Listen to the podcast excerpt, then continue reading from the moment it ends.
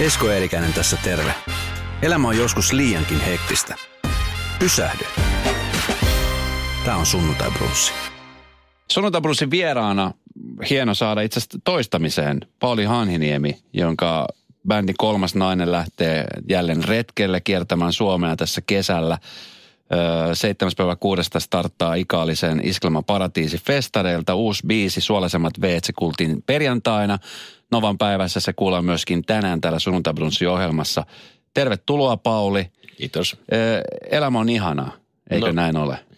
No onhan se nyt niin periaatteessa tosi ihanaa. Mitä kaikkea musiikin lisäksi sun arkeen kuuluu? No mun arkeen kuuluu nyt just näitä arkisia asioita ja tota, täytyy sanoa, että oma näiden arkisten asioidenkin suhteen vähän sillä lailla sillä kannalla, että elämä on ihana. Oletko pedanttimies? No en kovinkaan. Etkä? En, voi sanoa, että joissakin, joidenkin asioiden suhteen mä oon pedantti, mutta sitten niin kuin ne, on, ne on kovin, kovin, val, kovin semmoisia kapeilla sektorilla ne asiat, mistä mä oon oikein niin kuin loppuun saakka kiinnostunut. Musiikkiura on, on, on niin kuin, sulla on ollut todella kauan sitä ja, ja se on siis ihan pienestä pitäen, niin olisit se ikinä uskonut silloin nuorempana, että vuonna 2019 kolmas nainen tekee musiikkia ja kiertää Suomea? No en mä sitä silleen, silleen edes miettinyt. Tavallaan ihan silloin kloppipoikana mä varmaan ajattelin, että näin olisi. Ja sitten 94 mä, mä olin voimakkaasti eri mieltä, että näin ei varmasti ole. Ja tota, sitten myöhemmin mä oon taas ruvennut olemaan sillä kannalla, että ei se mahdotonta ole, että voidaan nyt tehdä ja voidaan hyvässä lykyssä tehdä vielä vaikka kymmenen vuoden päästä, jos ollaan elossa, ei sitä koskaan tiedä ja terveitä. Mutta niin kuin, en mä en mä ole tätä musiikkiasiaa sillä lailla miettinyt niin kuin urana. Mä oon toivonut oikeastaan, mä oon toivonut vaan semmoista elämää itselleni, että mä saisin vähän niin kuin itse valikoida, mitä mä teen ja koska. Aika hieno. Tota, ja sä oot onnistunut ilmeisen hyvin siinä. No kyllä mä aika paljolti on siinä onnistunut, mutta kyllä mä totta kai pitää antaa vähän niin kuin tehdä kompromissiakin joskus ja antaa periksi ja sitten niin kuin huomioida tietenkin noita bänditovereita. Niin, tämä ei ole, tämä on semmoisen yhden miehen show pelkästään. No ei se voi, ei se, se ei ole eikä se voi olla. Mm. Että bändi on kuitenkin semmoinen niin kokonaisuus, että ei, ei sitä musaa oikeastaan voi, en mä voisi kuvitella tekeväni musiikkia ilman bändiä. Ja sitten niin kuin, jos ajatellaan vähän tuossa taaksepäin, niin meillä oli 11 vuotta toi Perunateatteri. Mm. Niin se oli, se oli semmoinen bändi, jossa tavallaan meikäläisen sananvalta oli aika suuri. Sitten mä tajusin siinä kohtaa, että mä joudun ajattelemaan sitä kundia, joka tienaa siitä vähiten, että sillä säilyy niin kuin olosuhteet semmoisena, että se, se motivaatio säilyy.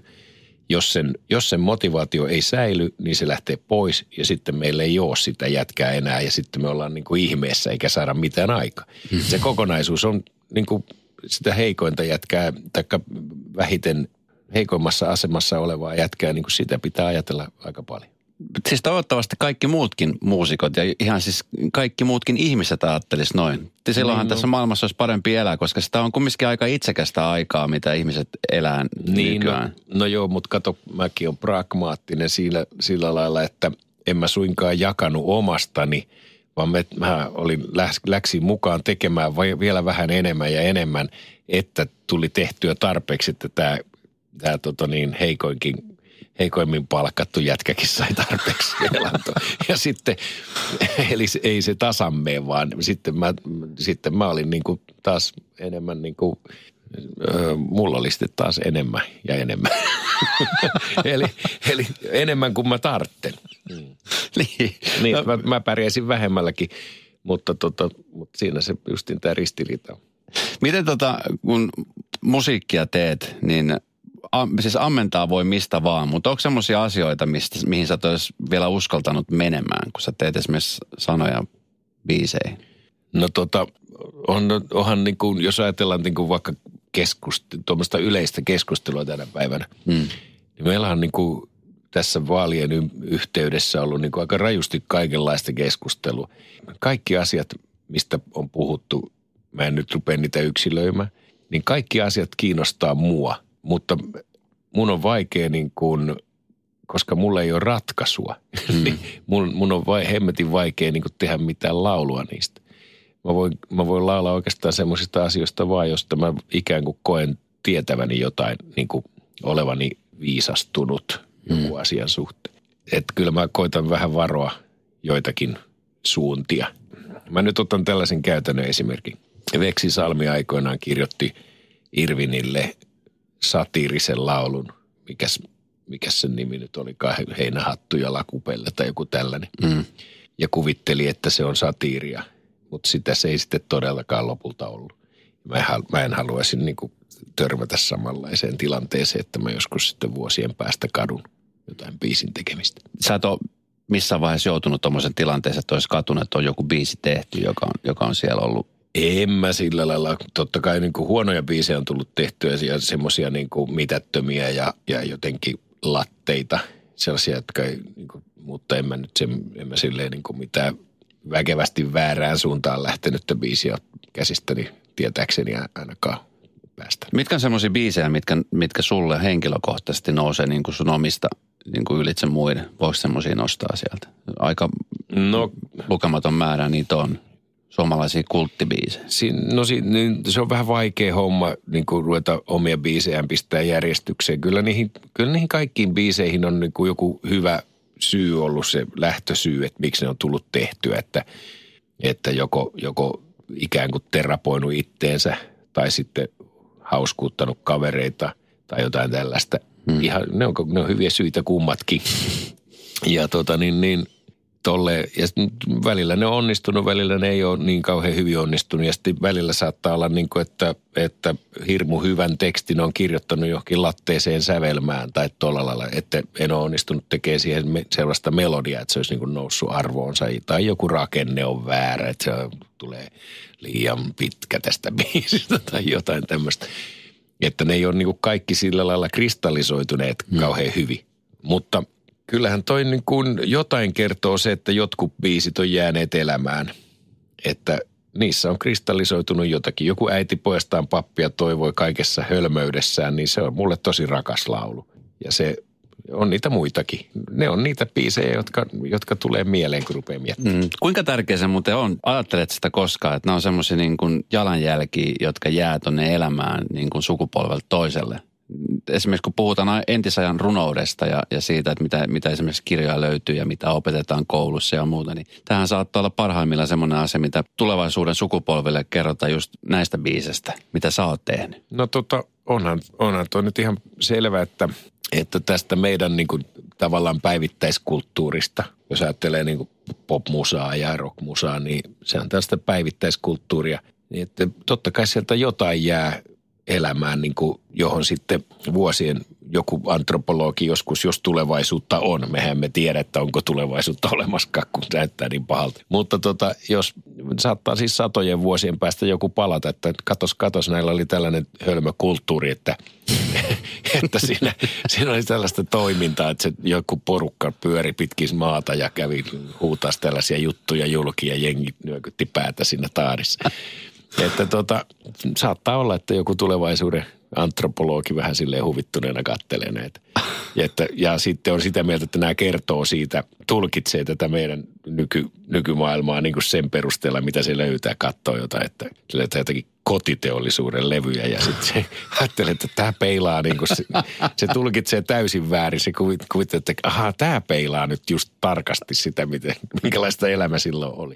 Tai sitten jotain näitä, näitä tota niin, poplevyjä tai räppäreiden juttuja niin, tai mun biisejä. Että toivottavasti niitä löytyy vähän joka, jokalaisia, niin ne pystyy ymmärtämään, että ei tämä nyt ihan yhdenlaista ole tämä elämä ollut näinä aikoina. Hei, tota, kun kilsoja on, on jonkun verran mittarissa, varsinkin tuossa niin kiertoja ja, ja musiikkielämässä, niin mi, mitä on semmoisia asioita, mitä sä osaat nykyään arvostaa, mitkä on niin kuin nyt nostanut päätään sieltä, kun miettii niin kuin sitä nuorempaa meininkiä, mitä on, mitä on ollut? No tota, viime, mä olin viime viikonloppuna, osallistuin tuohon Lindholmi Ollin muistokonsertteihin. Mm. Ja mä vietin niin kuin neljä päivää. Yksi, yksi oli semmoinen treenipäivä, milloin käytiin koko konsertti läpi kaikki tarkasti ja, ja sitten oli kolme konserttia. Ja tota, mä oon ollut niin kuin ikään kuin viime viikonloppuna neljä päivää hautajaisissa tai muistotilaisuudessa, hautajaisten muistotilaisuudessa, näin voisi sanoa. Ja tota, Ollihan oli mun ikätoveri. Kyllähän mä niin kuin ihan tosi paljon arvostan sitä, että mä oon kohtalaisen terve ja, ja, ja saan olla elossa ja, ja näin päin pois. Ja sitä kautta tulee myöskin mieleen se, että, että mitä kaikkea niin kuin, mihinkä kaikkeen niin kuin energiansa tuhlaa ja niin kuin, mitä kaikkea niin kuin odottaa ja tavoittelee ja mikä riittää ja näin päin pois. Ja kyllä ainakin niin kuin tällä hetkellä, tällä hetkellä tuntuu siltä, että mulla on niin kuin ihan kaikkea, mitä mä tarvitsen ja mulla on kaikkea ihan riittävästi – ei mun olosuhteissa ole mitään moittimista. Näin on meillä kai, aika monilla. Mutta sitten se, että mihin, mihin tällainen niin kuin oivallus sitten voi johtaa, että okei, pitäisikö mun nyt sitten niin kuin pysähtyä ja lopettaa mm. ja niin kuin lakata tekemästä. En mä keksi siihen neuvoa. Mulla on edelleen niin kuin semmoinen olo, että mä tykkään tehdä biisejä ja mä tykkään niin kuin, kiertää Suomea ja yritän saada niitä mahdollisimman monen ihmisen kuulla. kuulla. Mä yritän saada kontaktin mahdollisimman moneen ihmiseen. Mm. Ja mieluummin, mieluummin niin kuin ihan semmoisen hyvän, niin kuin vähän syvemmän kontaktin jostain kumman syystä. Mm. että tota, niin, niin, ei nuo ajatukset aina vaikka, vaikka kuinka selkeästi jonkun arvon löytää, että näin on, nyt on tosi hienoa, niin ei se välttämättä johda yhtään mikään niin kuin muutokseen missään. Mm. Niin toi Ollin poismeno oli kaiken puolin todella yllättävä. Kun sä sait tiedon tästä, niin miten sä käsittelit sen asian? Olette kumminkin nähneet, olette ystäviä olleet ja, ja kiertäneet ja muuta, niin mi- miten tuommoisen uutisen otti vastaan? kyllähän se nyt kauhean semmoinen shokki oli, että en, en olisi kyllä heti uskonut, että, että oli niin kuin, tai toisaalta mä ymmärsin sen. Tois, oikeastaan voisi sanoa näin, että se ei, ei mun niin kuin tarvinnut sitä niin kuin itselleni perustella, että mi, miten se on mahdollista tai näin. Kyllä mä ymmärsin oikeastaan, mä tiesin sen, että kuinka, kuinka kireellä se niin kuin itteensä pitää. Kuinka se tota, niin, niin, käytti paljon energiaa asioiden asioiden niin kuin huolehtimiseen ja, ja sillä lailla, että se oli, niin kuin, se oli aika pedantti jätkä. Että tota, mä tiesin, että se rasittaa itseensä niin kuin liikaa. Ja mä mm. sen tiesin.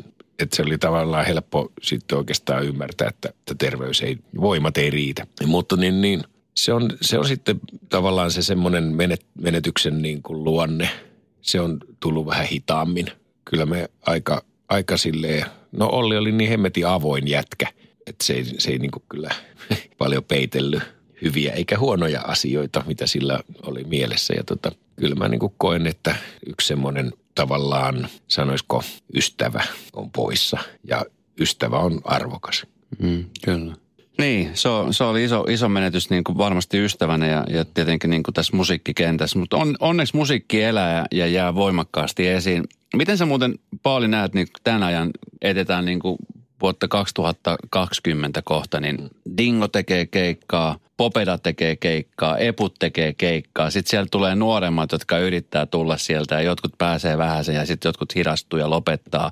Cheek tuli ja Cheek lopetti ja muuta. Niin miten, miten sä näet niin tämä musiikkikentän ja tämmöiset ilmiöt ympärillä? No tuota, toisaalta Danny tekee koko ajan vähemmän keikkaa.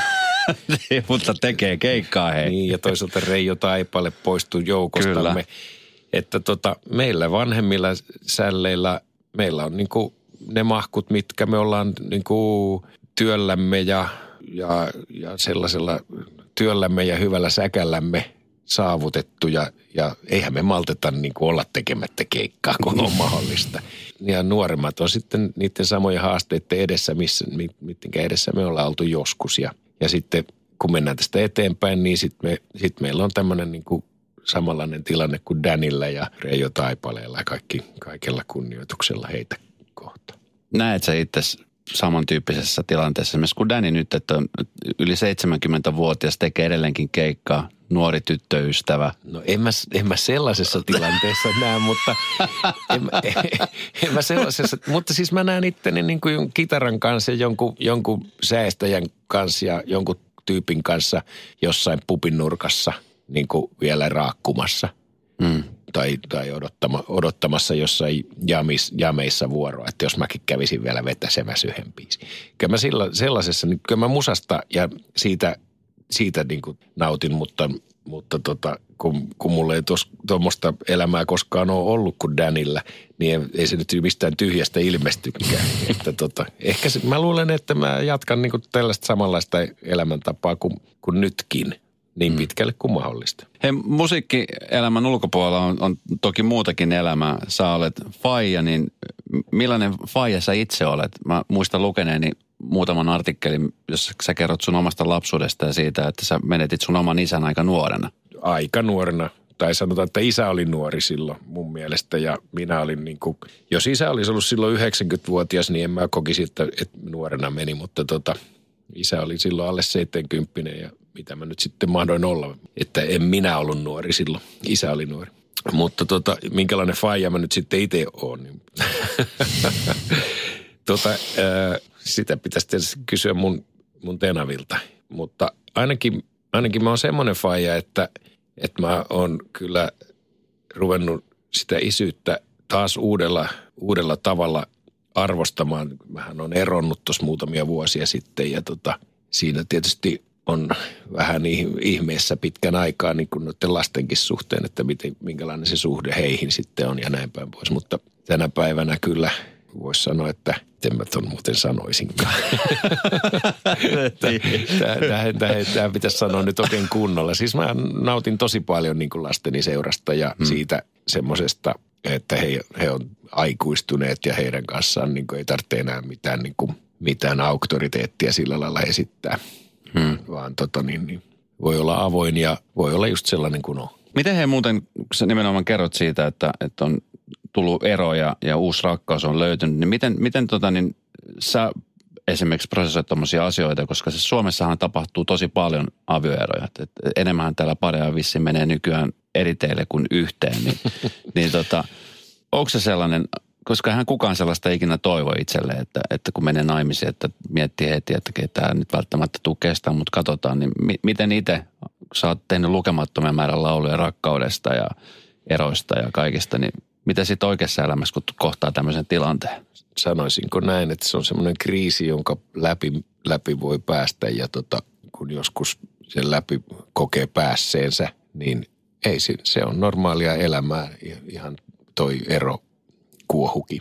Ja tota, siinä, kyllä sinne jotain oppii. Jokainen oppii, mitä oppii. Mä oon oppinut jotain ja tota, en mä osaa sanoa, että oppiiko toiset asi- ihmiset samoja asioita, mutta ja onko mun kokemukseni millään lailla yleispäteviä. Mutta tota, kyllä mä oon jotakin oppinut ainakin semmoisesta asiasta kuin itsellensä, itsensä hyväksymisestä ja itsensä niin kuin, it, omien virheittensä niin kuin jonkunlaisesta anteeksiannosta. Hmm ehkä se on sitten myöskin sen toisen hyväksymistä jollakin lailla samalla kertaa samanaikaisesti. Lopputulos on niin kuin parempi kuin lähtötilanne. ja se on aina parempi, että se menee joo, näin. Kyllä, o, joo, joo. Oisit sä ikinä uskonut siitä, Pauli, että, tota, niin, että sitten tämmöisen niin kuin eron jälkeen, kun prosessoit asioita, niin sitten se, se uusi rakkaus odottaakin jossain kulman takana? No Koska siellä... monihan jää siihen tilanteeseen, että ei, ei enää uutta ja nyt... Niin, no se on vähän säkästä kiinni, että ihminen nyt on semmoinen otus, että mä en sitä oikein kauhean hyvin tunne, että minkälainen on ihminen. että jokaisella on sitten omanlaisensa. Kyllä mä oon yllättynyt. Elämä on päässyt yllättämään minut monta kertaa ja, on melko varma, että tulee vielä yllättämään. Teillä vietetään, sun puoliso on italialais syntyinen. Joo, poikani äiti on italialainen. Tota, miten esimerkiksi tuo italialaisuus ja suomalaisuus?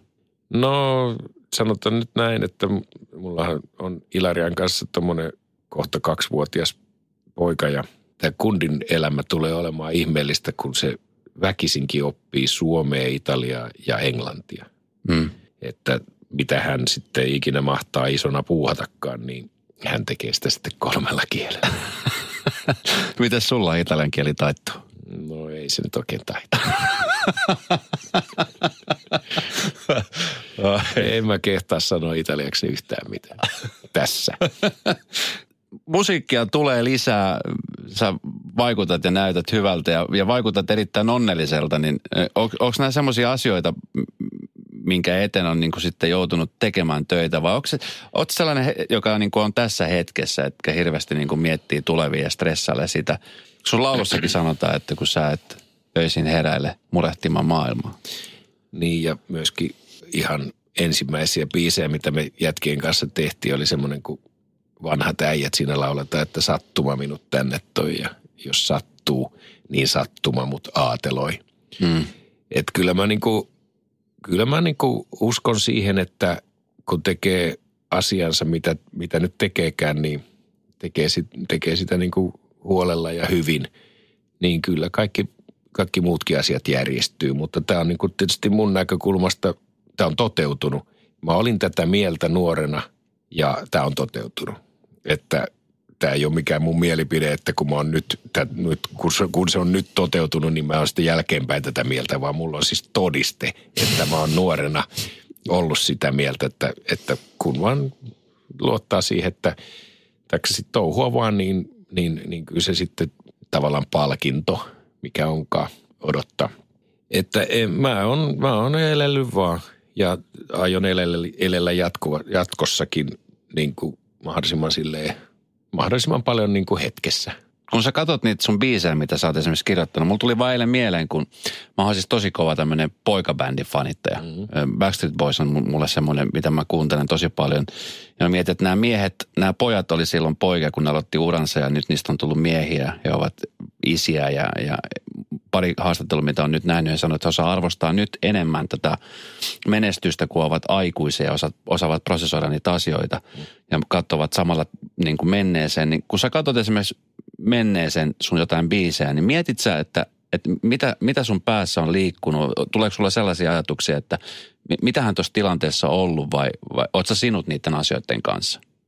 Kyllä mä on, on joo, kyllä mä mietin totta kai niin kuin jo, joka kerta oikeastaan kun, kun tota, jonkun vanhan biisin ottaa niin kuin laulaakseen. Mm. Sehän on semmoinen niin kuin, sehän on psykofyysinen tapahtuma. Siinä pitää niin kuin herätellä, herätellä vartalonsa ja lihaksensa niin kuin muistamaan, että kuinka, kuinka tämä pitää hoitaa, että tämä niin kuin saadaan ehjänä ulos tämä laulu. Mm. Ja tota, silloin niin kuin kehossa aktivoituu kaikenlaisia asioita ja niin kuin varmaankin myöskin jotain niin kuin hormonitoimintaa ja kaikenlaista käynnistyy tällaisen, niin kuin, tällaisen tuloksen. Ja sitten totta kai myöskin näitä tekstejä pitää vähän miettiä, että mitä, nämä, niin kuin, mitä tässä nyt sanotaan. Mm. Niin kyllä ne on semmoisia aikamatkoja monasti noin vanhoihin biiseihin palaamiset. Ja tota, joo, kyllä mä niin kuin tunnistan sen kundi edelleen – joka näitä on kirjoittanut ja joka näitä on niin kuin ollut tekemässä. Ja tunnistan myöskin noissa tovereissa, niin että kyllä ne on niin kuin nyt samoja jätkiä edelleen. Olkoonkin, että niillä on kertynyt aika paljon joka jätkälle niin kuin, ja, ja kolmannesta naisesta kun puhutaan, niin siinähän on niin kuin kertynyt tuota elämän kokemusta erilaisilta elämänalueilta niin kuin joka ukolle. Hmm. Ja ihan mun mielestä arvostettavia työuria ovat tehneet kaikki. Mutta kyllä mä oon sinut, sinut edelleen sen tyypin kanssa, että en mä koe, että mä olisin niin kuin, ö, tuhlannut elämääni tai jotakin muuta, tuhonnut jotakin hmm. ympäristöä niin kauheasti. Mä oon, mä oon ihan fine sen suhteen. Hei vielä pakko kysyä, kun, kun musiikkia tekee, niin onko sul itsellä sun sisällä sellainen fiilis, että se biisi, niin se on vielä tekemättä? Tavallaan niin kuin toi musa, musahan on niinku semmoista niinku värinää. Hmm. Se on, se on niinku tämmöisiä niinku erilaista resonointia, joka tulee noista soinnuista ja rytmiikasta ja kaikesta. On ollut hetkiä, jolloin on ollut niinku hetken aikaa sellainen olo, että tämä on nyt se juttu. Ja se, se on helvetin hieno, jut, hieno hetki semmoinen, kun on niinku jossain, tulee semmoinen aha-elämys ja, ja bändi soi ympärillä niinku täydellisesti. Että on sellainen olo, että kumpa tämä, kumpa nyt kaikki pysähtyisi tähän ja saisi jäädä tähän. Mm. Se on semmoinen, se on semmoinen asia toi musanteko ja ylipäätään niin elämä niin kuin varmaan muillakin, muillakin alueilla, vähän niin kuin rakkaudessakin, niin kyllähän sitä on monta kertaa ollut sellainen olo, että tämä on täydellistä. Mutta sitten niin kuin jostain syystä se katoaa jonnekin. että sitten taas joutuu lähteä niin kuin, tavallaan niin kuin eettiskeleen sitä. Mm. Että se on samanlaista. Kyllä musa, musa on semmoista, että se Se uskottelee meille välillä asioita. Mun täytyy sanoa nyt tähän, että yksi kovimpia biisejä niin kuin näistä viimeaikaisista, mitä mä oon kuullut, on Apulannan valot pimeyksien reunoilla. Se on mun mielestä aivan älyttömän hieno kappale. Ja mä oon todella yllättynyt, että Apulanta on pystynyt tekemään jotain sellaista, että meikäläinen kuuntelee. Terveisiä Virtaselle Heinolaan. Kyllä, terveisiä. Lämpimiä terveisiä. Hei, kolmas nainen, uusi, uusi biisi, Suolaisemmat beet. Se soi myöskin kohta ja levy ilmestyy syksyllä. Onko mitään tarkkaa tietoa, että suurin piirtein milloin? Kyllä me sitten lokakuusta ollaan puhuttu ja ollaanhan me nyt sitten totta kai jo suunniteltu syksyn, syksyn keikkailua ja näin päin pois. Että kyllä mä uskon, että me kynsin hampain pidetään kiinni siitä lokakuusta. Ja kiertää, bändi kiertää Suomea ristirastin sekä kesällä että sitten syksyllä levyn, levyn julkkareiden jälkeenkö? Joo, kyllä se näin on. Hei, millaiset terveiset nyt Radionova ja Radioplayn kuuntelijoille Pauli Hanniemi olisi lähettää tässä nyt niin kuin kesän kynnyksellä? No mä lähetän semmoiset terveiset, tietysti liittyy tuohon tähän meidän uusimpaan sinkkuun, että tämä on niin kuin yhtä laitaa, että me, meillä on niin kuin aika usean, useanlaisia biisejä, mitä me ollaan tässä työstetty ja johtuu tietenkin siitä, että kun on Kivikangas tekee ja Pesola tekee ja Hanhiniemi säätää, niin, niin totta kai niistä tulee, niistä tulee vähän erilaisia sitten. Mikäs ne mun terveiset olisikaan? että koittakaa kestää. Kiitos.